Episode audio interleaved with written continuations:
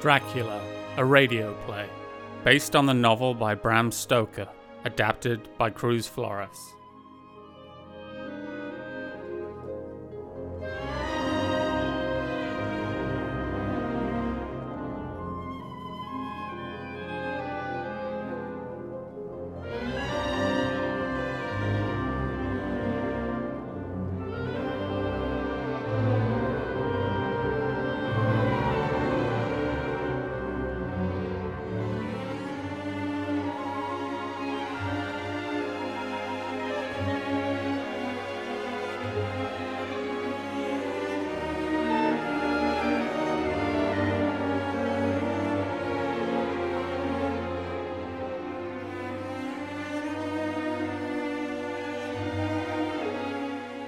Act 3 Seward Sanitarium.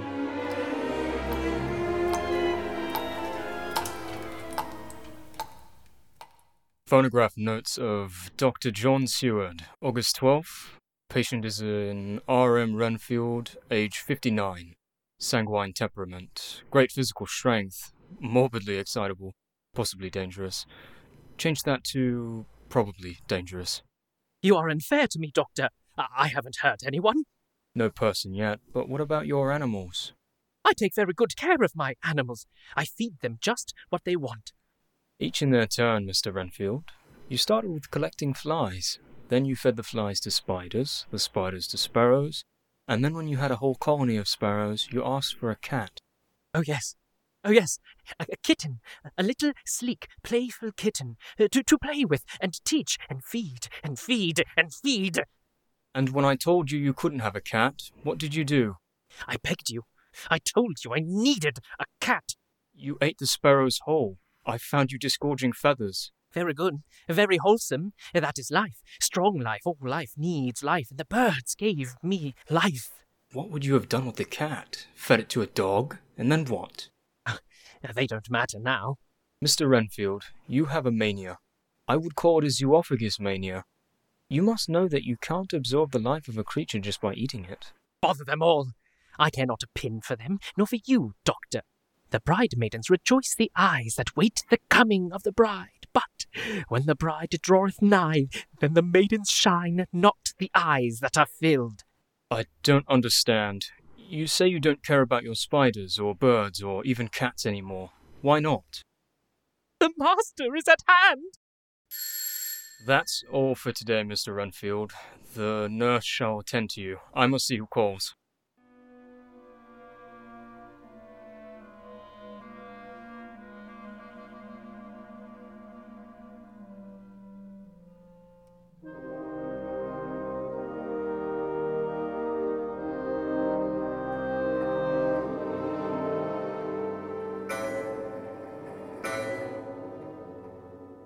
I really wish you had come to me sooner, Lucy. I had been wondering why you were absent of late.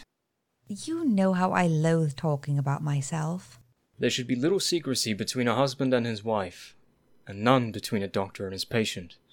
You spent all summer here by the sea, and yet I've never seen you so pale. That is the fashion, isn't it? Just a few months ago you compared my complexion to cream. You don't have enough blood, and yet you don't show any of the usual signs of anemia. I looked at your blood under a microscope, and it appeared healthy. I'm glad you still look upon me with such a penetrating gaze. How do you feel, though, Lucy? Inside? Tell me the truth. I'll believe you. Breathing has become a difficulty. At times I gasp for air and it feels as if nothing is coming in. I'm afraid, John. Are you still having your bad dreams? Worse than ever. Every night I feel as if something is trying to get into the house. I look out the window, but there's nothing there. My dreams are all of scratching and digging and hunger, as if every day I'm getting weaker and whatever is outside is to take me. I want to be your wife, John, not your patient. I don't want to be in a locked cell down in the basement with your other cases of mania and delusion. You don't have a delusion, Lucy. I know something is wrong, even if I don't know what it is yet. I do want you to stay here, but upstairs, so that I may watch you closely and monitor your progress. Why, Mr. Seward, of all the designs boys have attempted to lead me to their rooms, yours might be the most ingenious. I've had a room prepared for you. I had a silly notion you might be worried about the propriety of the situation. Very silly, Dr. Seward. If we're to spend the remainder of our lives together, we simply must become more intimately acquainted. There's one more thing. I have written to my old friend and mentor, Dr. Abraham Van Helsing in Munich. He's the most advanced physician of our current day, and he knows more about obscure diseases than anyone in the world. I've asked him to come here and examine you as well. Then only our intimacy must be a terminal case. Well, his train isn't due to arrive for another week.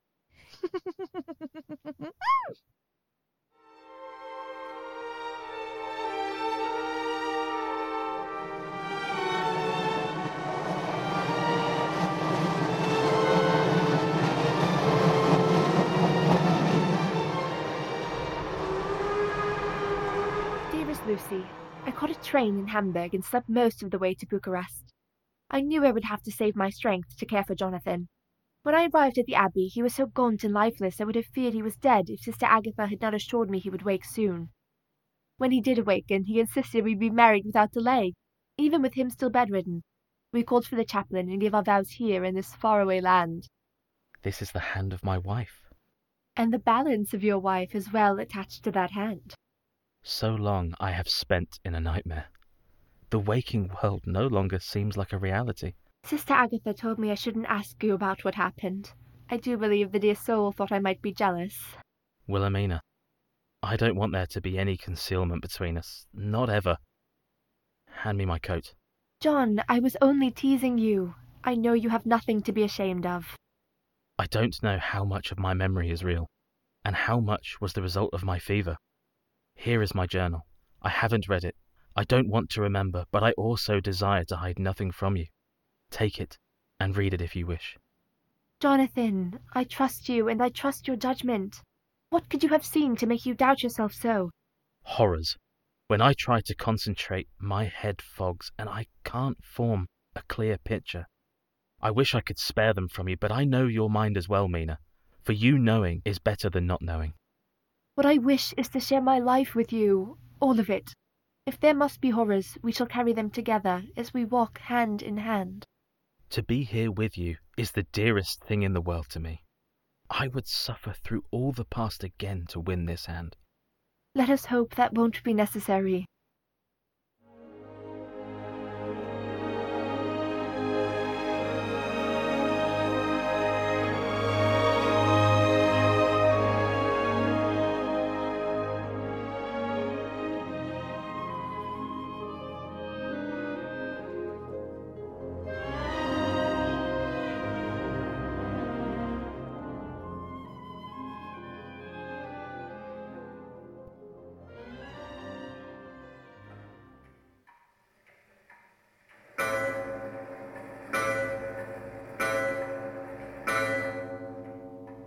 There is no time to be lost. Lucy will die for sheer want of blood to keep her heart's action as it should be. She needs a transfusion at once. Professor Abraham, tell me what to do and I shall do it. I would give the last drop of blood in my body for her. Ah, my young friend, I do not ask for so much. Come sit next to her bed and put out your arm. There is no need for an opiate for young Lucy, for she is only barely conscious, and for you there is no time. This will not be a pleasant feeling to see your life drain away, but you are young and hardy, and you have the strength of love in your heart. Ugh, you're right, Professor. The pain is sharp. Lucy seemed to recover when she first came here, but all at once she took a turn for the worse. I can raise her head to put her arm closer to yours. John, look here, under the velvet choker she is wearing. Did you see this? Yes, when I first examined her, but this mark has changed since I saw then. She said she scratched herself on a tree branch. Now this looks more distinct. Two holes above her jugular. They're much larger than before. There is a small amount of bruising around them, as if they were made with a puncture. I can't see any sign of infection. They can't be the cause of a blood loss, or there would be blood all over her bed. What do you make of it? I don't know. What do you suspect? Please, if you have any idea of what might be happening to Lucy, I must know. My friend, the wise farmer can recognize a good crop, but he does not pull the seed from the earth to watch it grow. That is for the boys who play at husbandry. You do not wish to play, nor do I. We must be patient and organize our knowledge first. When Lucy first came here, did you sleep in this bed? Well, yes, that is We are to be married, uh, at least in. No, no, dear John, I do not wish to embarrass you. I mean, did she become worse after you no longer shared the room, or before? After, only in the last few days. She started to become restless in her sleep, and with you arriving, we felt that. You must remain with her tonight. What? You must keep watch all night, and you must not let your sight pass from her. Nay, this is no jest, life and death, and perhaps more. The procedure is finished. Press hard on your arm. I must return to Munich and retrieve some of my research, but I will be here again as soon as possible. For now, rest here. Lucy is already beginning to rouse, and you must prepare yourself for tonight.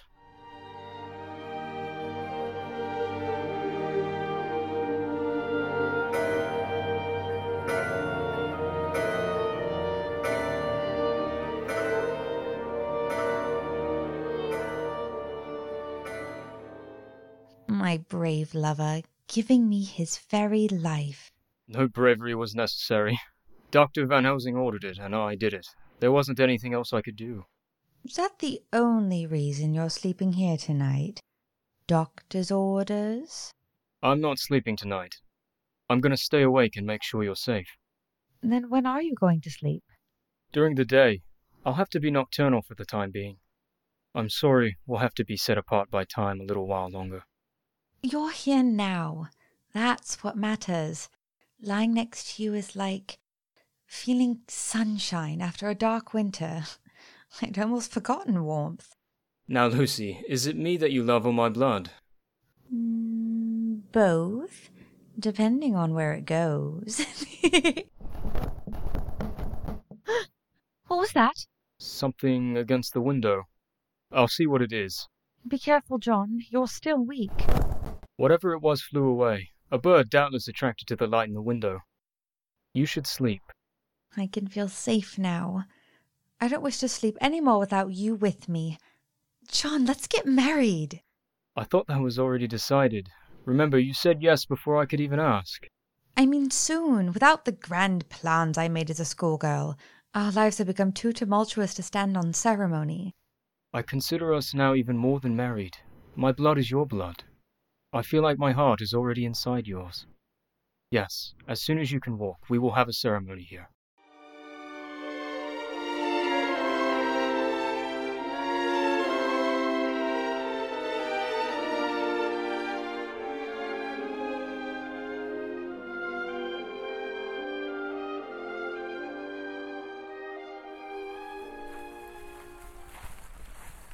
John? John, are you there? The nurses said you were outside the grounds.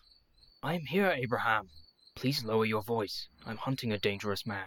Who are you hunting? Renfield, the manic Zephagiac.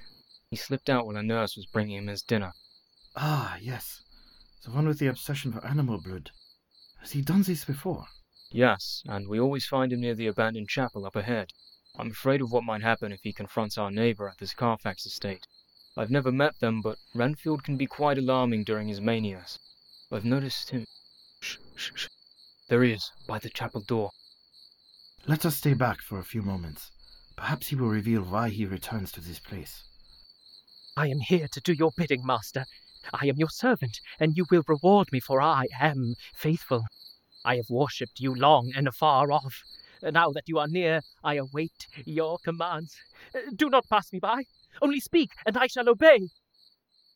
Is there anyone in that chapel? I don't think so. He sounds as if he is having some sort of religious epiphany, but I've never seen him show any sign of faith besides. Where is he? He was directly in front of us not a moment ago. Oh, he can't be far away. John, behind you! The blood is life! The blood is life! Ah! Ah! Help me hold him down. He must have hit a knife from the kitchen. Are you wounded? Just a small cut on my arm. I don't think he's going to fight anymore. He has abandoned me. I am nothing anymore. He told me to come, and I came for nothing. Who told you to come? The master. The master. He's spoken of this master before, but he's never divulged who or what he means. John, I think we should return to Lucy at once. Lucy? What does she have to do with this? Renfield needs to return to his room. We shall bring him to the hospital grounds and leave him with the nurses. We must go now, John, or we may already be too late. All right, let's go.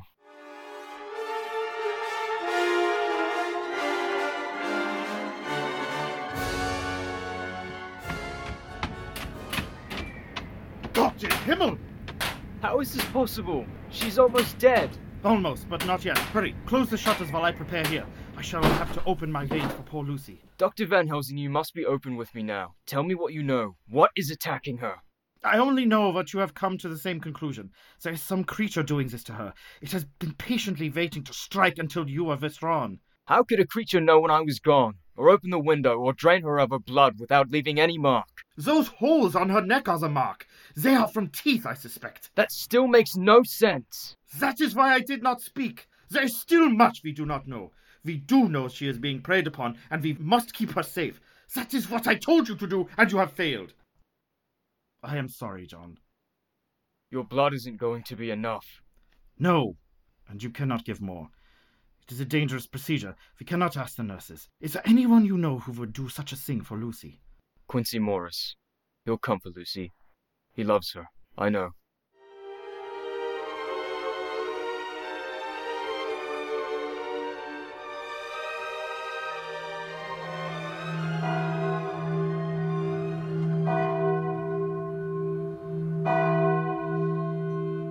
Dear Mina, I am married.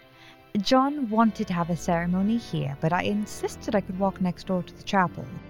Quincy is here, as well as John's old teacher, Abraham Van Helsing, who brought me back from certain death. It seems fated we are both to have weddings in such style far away from the castles we built in the clouds. Tonight we are to have a small party, but I am already planning for a much larger reception for both of us when you return.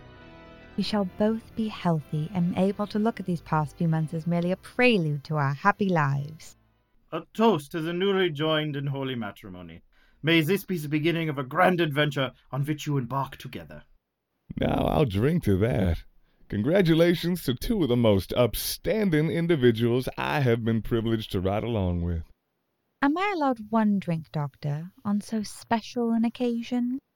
Just one, I'm sure, will benefit your sleep. Uh, Professor, what say we let the couple of newlyweds sleep in peace tonight? I am sorry, but I cannot be so indulgent as my friend John. We must continue our schedule guarding Lucy. John until one, Quincy until four, and myself until sunrise. A more crowded wedding night than I had hoped for. Oh, who could be better companions than those who love us most? Besides, when we go on our honeymoon, we'll have all the world to ourselves. Right, Abraham? Yes, Mrs. Lucy. This one more week you should have health enough for travel. It will be better for you to be far away from here and whatever may be attempting to prey on you. I would appreciate a reprieve from such discussion. Tonight is meant to be a happy occasion, and I don't want to bring any more fear to my Lucy than she has already suffered. I've lived the last three months knowing only fear, my darling. More tiresome than the illness is having to avoid it. If I am a woman now, I choose not to hide from my fear. But you are right, it is meant to be a happy night. Quincy, the phonograph, if you please. I would like to dance with my husband. Yes, ma'am.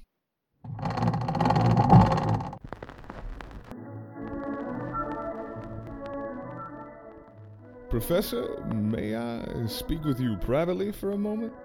I have noticed you deep in thought this evening. I was thinking if it was because of your previous history with Mrs. Lucy. No, sir. I am a man of honor and love them both as my own kin.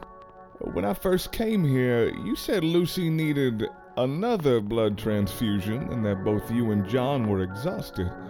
I take that to mean you two had already done what I did for her. Hmm, That is so, yes. Well, sir, that don't make a plumb bit of sense. Her whole little body couldn't hold all that much blood. This is true, Mr. Morris. That has been a point of considerable discussion between Dr. John and I. We have not come to a consensus. That is what I've been cudgeling my brains trying to understand. I know I had seen such a thing before, but I could not recall where until this moment. On the Pampas out in Argentina, I had a mare keel over and go to grass all of a sudden. One of those big bats they call vampires had been feeding on her for at least a half hour and didn't leave enough blood to let her stand up. It is an interesting theory, Mr. Morris, but on your occasion, this bat did not drink all the blood that was lost, correct? No, sir. Must have nicked an artery. There was blood all over the ground by the time I found her. And no blood when you arrived here. So small a bat could not have taken so much. And vampire bats are not native to England, only South America. Our own zoo doesn't even have them. Thank you, Quincy. By now, though, we've considered every theory, no matter how implausible. If that were true, John, we would have arrived at the answer. Ah, the Radiant Bride. Allow me a gift I forgot at the ceremony. A flower crown? How lovely. Like a maypole festival. Thank you. Are these garlic flowers? They may be of health benefit as well. Place them by your window tonight. Are these a wedding tradition or something else? Once again, I sense you are being evasive, Professor. If you think you have solved our infernal riddle, I wish you had stated plainly. I already know the answer. It is a wolf. Lucy. I know it as well as I know you, John. I have seen those red eyes in the dark and felt its growing hunger. It cannot be any else but that Russian wolf that escaped from the dead ship. Perhaps the time has come for us to retire. It's already past time you are usually awake, and the rest of us need to save our strength for tonight. Not yet, John, please. Allow me one dance with all my saviors. You first, Quincy, and then Abraham. I would be delighted to, my lady. Oh, surely. One dance, and then we shall all need rest. Come, Quincy, let us dance macabre. And my friend John, with Lucy we are almost, as you English say, out of the woods. When I know she is safe, I will tell you my suspicions, but for now, I will say they are so incredible, I hope them not to be true. Afterwards, truth or not will not matter, and you and Lucy can look at me as a funny old man with strange ideas. Doctor? Ah, Renfield. I hope we're not keeping you awake. No, thank you. I have taken the liberty to brew coffee for all of you, as I know you must stay awake for the Lady Lucy's sake. A most excellent progress you have made with Mr. Renfield. I would hardly recognize the man we chased so recently in the night. Renfield has become like another assistant these preceding weeks. He even had a visitor recently. Our neighbor in the Carfax estate wanted to let us know that there was no ill feelings. Now, what was that foreign gentleman's name? Ah! Oh, I apologize. As you said, the hour is late for me, and I am still rarely affected by the full moon as I once was. That's quite all right, Mr. Renfield. You can leave the coffee on the table. We shall drink them presently and return them to the kitchen ourselves. Go ahead and have your dance, Professor, before we must start again with our nightly vigil.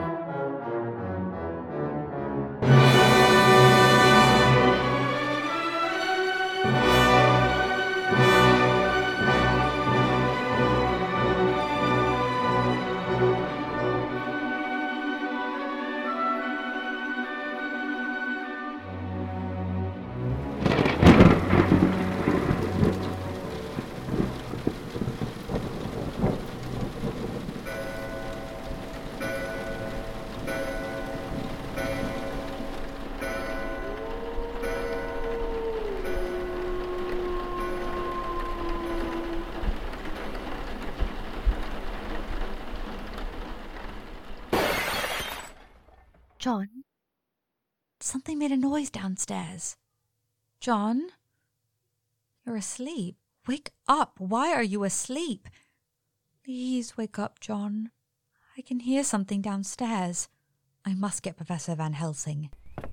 Professor Van Helsing, are you there? Quincy? What has happened? Where is everyone?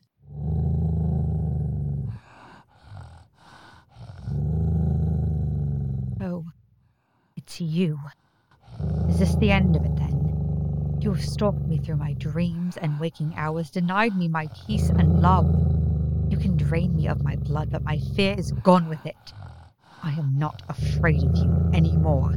If this must be the end, then let's be done with it. Oh, John.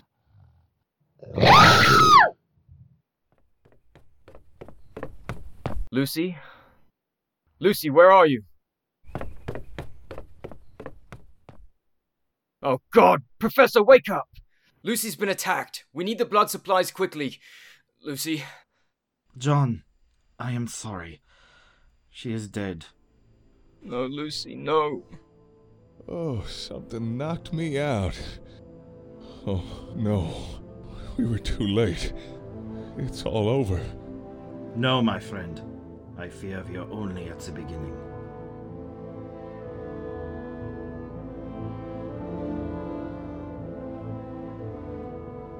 This has been Dracula, a radio play. Adapted by Cruz Flores. Audio editor Shireen Khan. For more information and a full cast list, visit dracularadio.podbean.com. If you would like to support the show, please go to ko-fi.com forward slash Dracula Radio.